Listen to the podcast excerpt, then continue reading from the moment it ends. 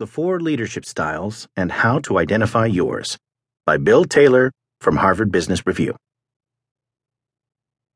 We all want to be part of a great success story, to run, start, or play a senior role in a company that wins big or changes the course of its industry,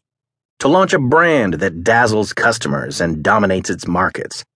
to be the kind of executive or entrepreneur who creates jobs, generates wealth, and builds an organization bursting